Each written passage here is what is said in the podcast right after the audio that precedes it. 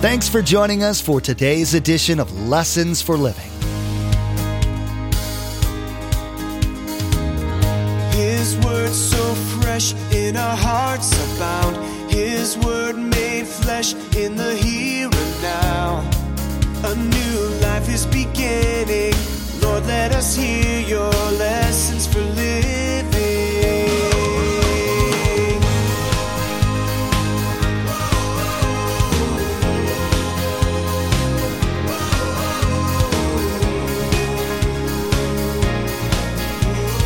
Lord, let us hear your lessons for living.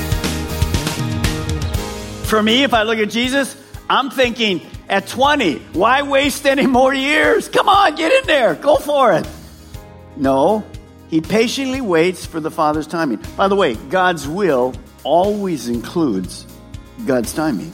Jesus is not going to get ahead of the Father. Don't you get ahead of God.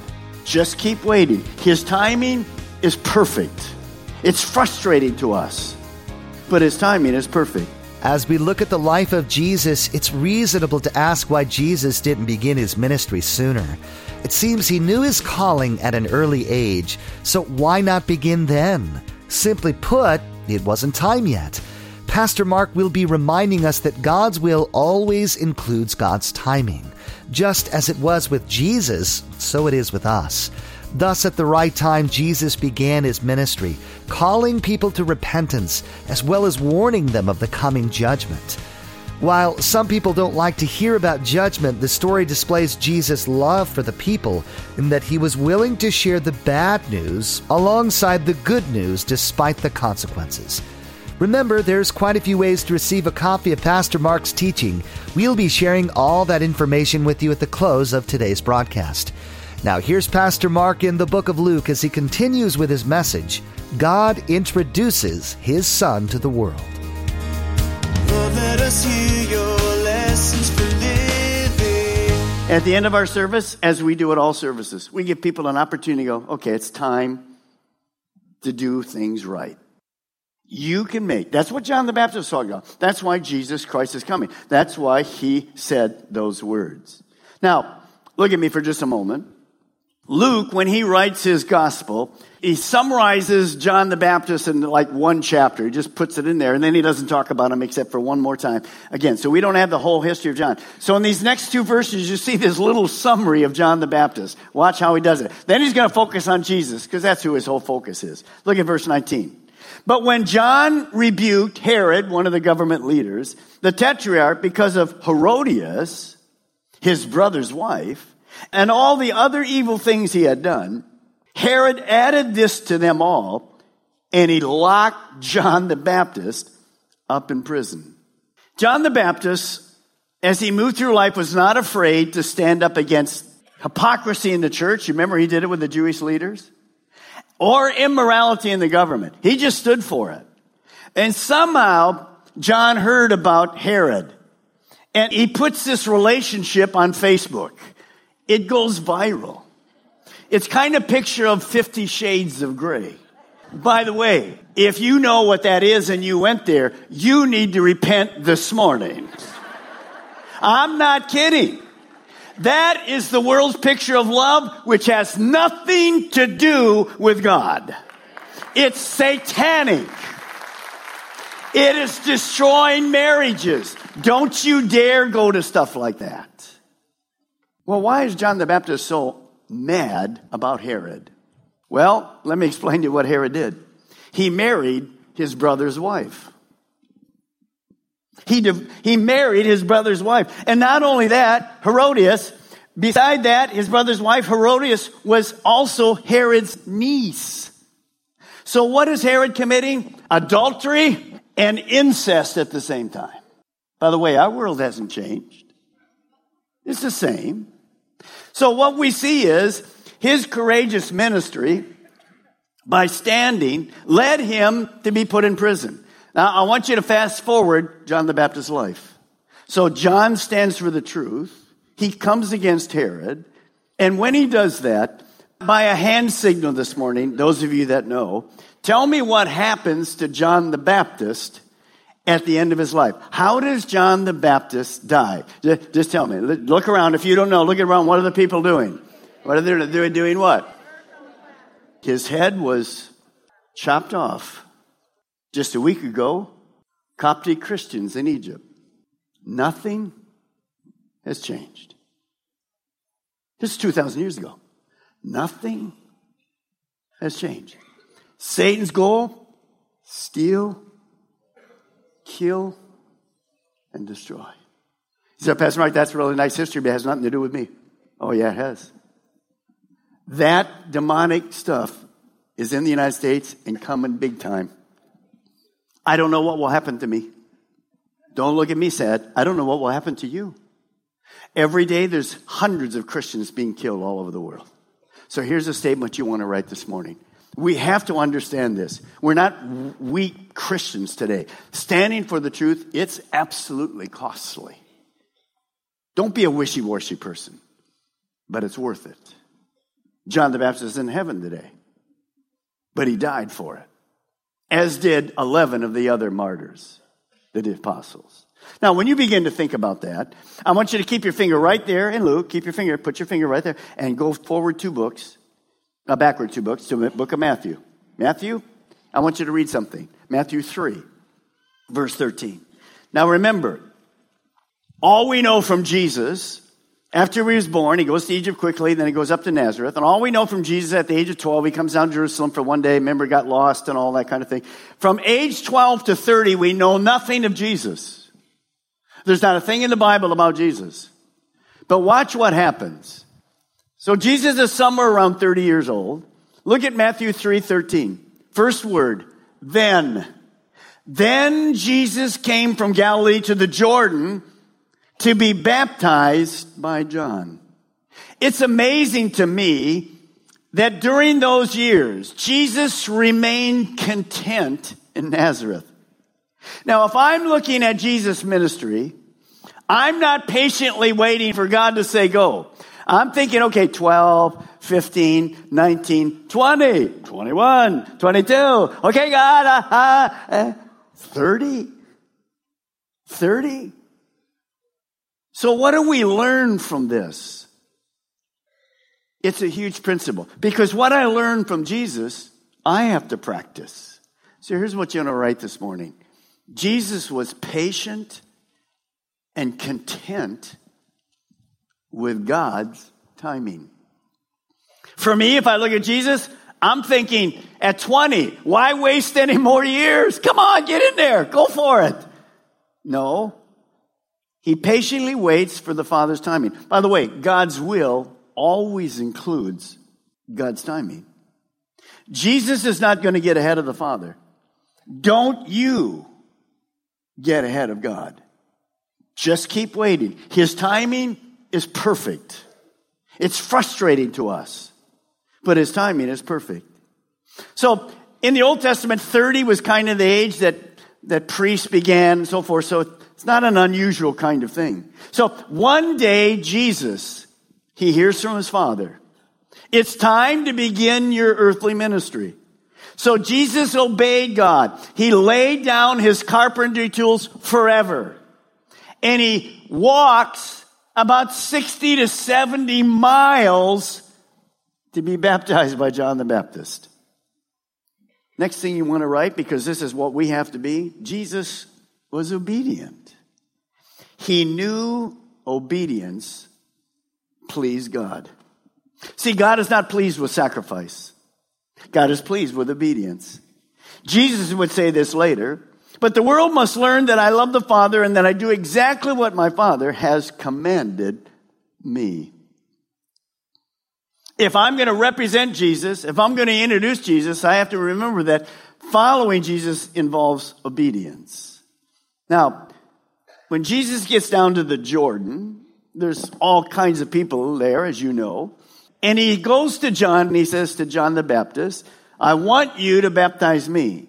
Now you have to understand this, so clearly listen to me. We don't know exactly when John got it all together, but at this point, he didn't know for certain. He knew who Jesus was as his cousin, but he didn't know for certain that Jesus was the Messiah. He just knew that the Messiah would be somebody without sin and all this kind of stuff. So what is his reaction going to be when Jesus comes to him? Well, look at his reaction. Look at Matthew verse 14. But John tried to deter him, saying, "Say what? You want me to baptize you? No. You got it wrong. You need to be baptizing me." So why did John say that? Well, there was confusion that would be cleared up later. In the Gospel of John, God comes to John the Baptist and he says this, "I'll show you who the Messiah is. You'll know guaranteed who Jesus, my son, the Messiah is." Look at the verse. It's interesting. John the Baptist speaking. "I didn't know he was the one." That's why he's saying, "I'm not baptizing you. You baptize me. But when God sent me to baptize with water, he told me." Now notice the word, when. So John the Baptist is always on the outlook. "When you see the Holy Spirit descending upon and resting upon someone." Aha! That one and that one alone is the one you're looking for. He is the Messiah. He is the one who will baptize you in the Holy Spirit. So, after all of this, Jesus says to John, "No, I want you to baptize me." Look at the response in verse 15. Jesus replied, No. "Let it be so now. John, it's proper for us to do this to fulfill all righteousness." And John consented. So what does John do? He humbly obeys. He doesn't get it all yet because none of these signs have happened. But he simply goes, "Okay, he's commanding me. So it's the right thing to do. It's the right thing to do." Now go back to where I told you to keep your finger. Where is that? Luke chapter 3. Now what happens? As we go through this series, you're going to see something that you need to understand this morning. John would get it. The people would get it. Not all of them, but you need to get it. Verse 21. When all the people were being baptized, Jesus was baptized too. So what will we see as we watch Jesus being baptized? You want to write this down. You'll discover that Jesus was the Messiah, the anointed one. He was the promised Savior of the world. John the Baptist will get it. That's who we introduce to somebody. We don't listen to CNN and go, maybe this is a forgery. No, he was and he is the Messiah. Now, where is Jesus being introduced? Tell me. Is it in the temple? Hello? Remember, he's being introduced for the very first time. It's not in the temple. It's not in the synagogue. It's not in Jerusalem. Where is he being introduced? Out in the bushes, in the weeds, in the Jordan River, way away from town. Remind you of where he was introduced, like when he was born. Was he born in Jerusalem? No, born in a little stable. See, it's not about the place. And by the way, when Jesus is baptized, is there anybody around Jesus? All the people are being baptized. So he said to John, "Let's get a freshwater pool right over here that's warm. Just come and baptize me. I'm special. Just put me right there. Oh, thank you very much. Bye." No, he's going to be right in there with all the people. So what did we discover from Jesus' ministry? His life was lived in the marketplace of life. I want you to write that down this morning.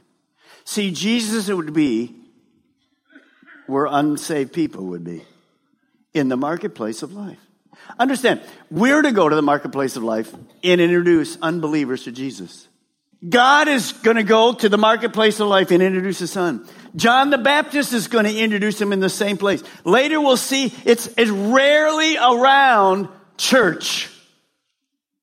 And we think church is where we introduce people to Jesus. Well, of course we do.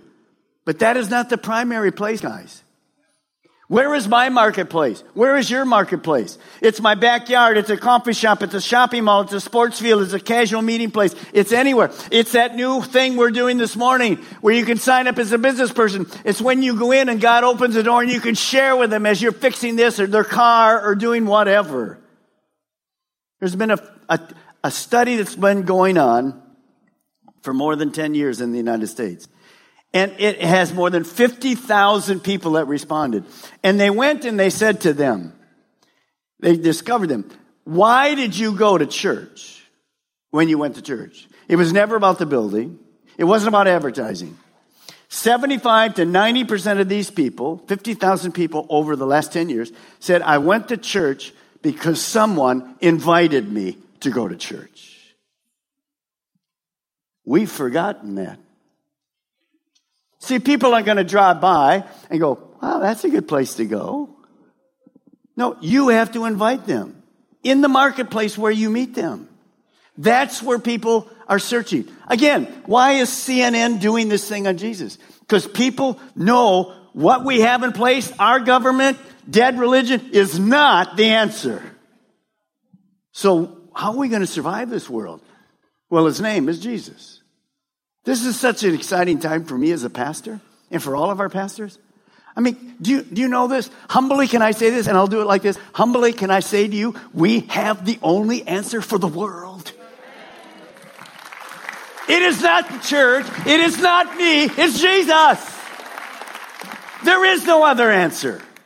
You have it.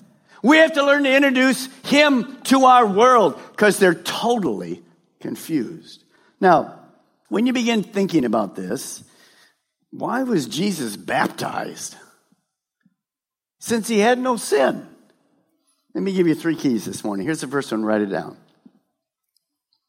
Jesus was baptized to identify with sinners, you and me, even though he was sinless.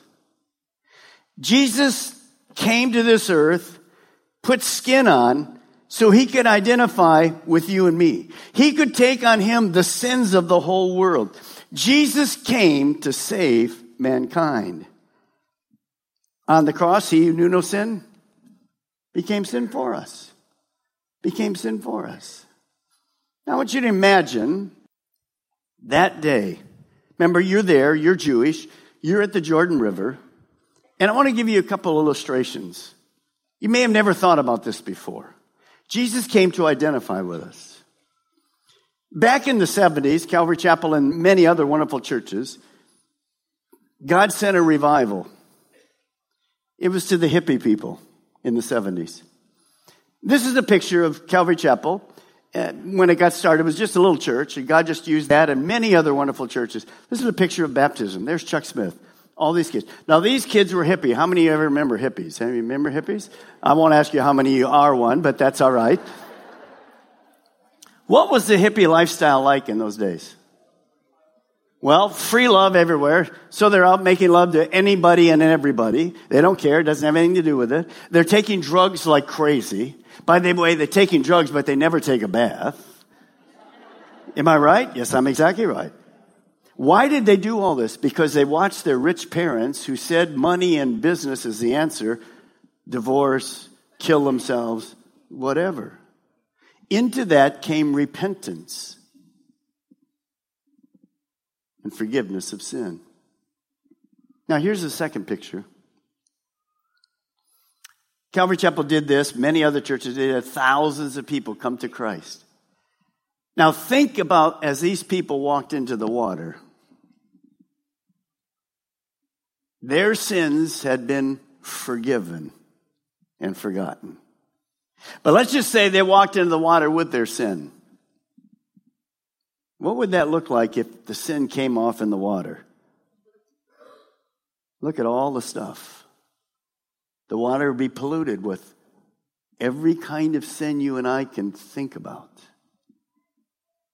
But that wasn't true because they'd already accepted Christ and their sins were forgiven and forgotten. So all they're doing is identifying with the death, burial, and resurrection of Jesus. But let's take this same picture and let's go back 2,000 years ago. Before Jesus goes to the cross, people's sins were just covered, never forgiven. Old Testament, blood of lambs could not forgive you. So your sin was still with you. So picture this guy out here in the white as John the Baptist. Where is Jesus in this picture if this is back by the Jordan River? Where's Jesus? He's standing with who? All the people. And let's just picture this. What is coming off those people? Every kind of sin you can imagine. And where's Jesus? Sinless. Where is he? Right smack dab what? In the middle of it. You say, well, what kind of sins would that look like? Same you look like. Same mine look like. You say, Pastor Mark, would you tell me yours? No, I'm not telling you mine. Because if I tell you mine, you have to tell me yours. Is it an okay deal? Now, I want you to picture this for the very first time. Where was Jesus 40 years before this? This is not a hard question. He was in heaven. He's 30. You got it? He's in heaven. Did heaven have any sin? Was it perfect? Was it paradise? How long had he been there? Forever. Where is he that day? Among the sinners. Waiting in their sins. Why did he come? So he could identify with you and with me. Hallelujah.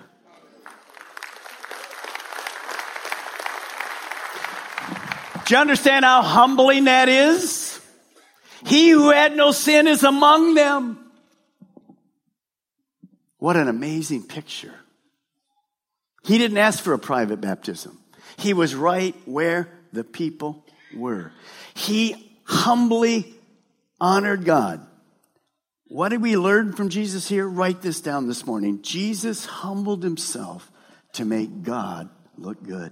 Philippians tells it like this. Jesus made himself no reputation. He didn't walk in the water and go, hey, I'm the one without sin here. The rest of you, too bad.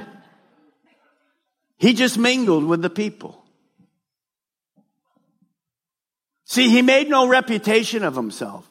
It was never about him. In fact, that scripture goes on. He humbled himself and became obedient to the point of death, even to the death of the cross. When we introduce people to Jesus, what can I tell them about that? As Jesus is in the middle of all those people, he was identifying with their lifestyle, their sins. Jesus would walk as a man for the next 3.5 years. Even though he was God, he would walk as a man. So he knows the ups of life and the disappointments of life. Wherever you're at this morning, Jesus is not aloof. He's not this God summed up there going, I don't understand what they're going through. He understands everything you're going through. And there's no one here this morning that sinned too much. Never. His grace is sufficient. God's timing often seems to be at odds with ours. Jesus came to earth at just the right time in history to fulfill the prophecies made concerning him. His obedience to the Father is an example for us. If we want to please God, we need to obey him. Again, Jesus was content with being whatever he was prior to the time that God said it was time to begin his ministry. Social media is a huge blessing that most of us use every day. We want to encourage you to become our Facebook friend and follow our Twitter feed. At the Facebook page and Twitter feed, we post information about upcoming events, discipleship articles, and encouraging quotes that will inspire you in your walk with Jesus. Log on to LessonsForLivingRadio.com and follow the links to the Calvary Chapel Melbourne Facebook page and Twitter feed, or simply search for Calvary CCM on Facebook or Twitter. We even have a specific Facebook page for the Viera Campus. Simply search for Calvary CCM and you'll see the Viera Campus Facebook page in the search results. Again, to like our Facebook page and subscribe to our Twitter feed, log on to LessonsForLivingRadio.com. Again, our web address is LessonsForLivingRadio.com. Pastor Mark has been taking great pains to emphasize the importance of our obedience to God, following the example of Jesus and John the Baptist. And just like these two men, we've been called to tell others about the bad news of judgment and the good news of the Redeemer, Christ. Even though the result of our obedience could result in people disliking us and even committing violence against us. Well, that's all the time we have for today's broadcast. From all of the production team here at Lessons for Living, we want to say thank you for tuning in, and may God bless you. And together, let's do life right.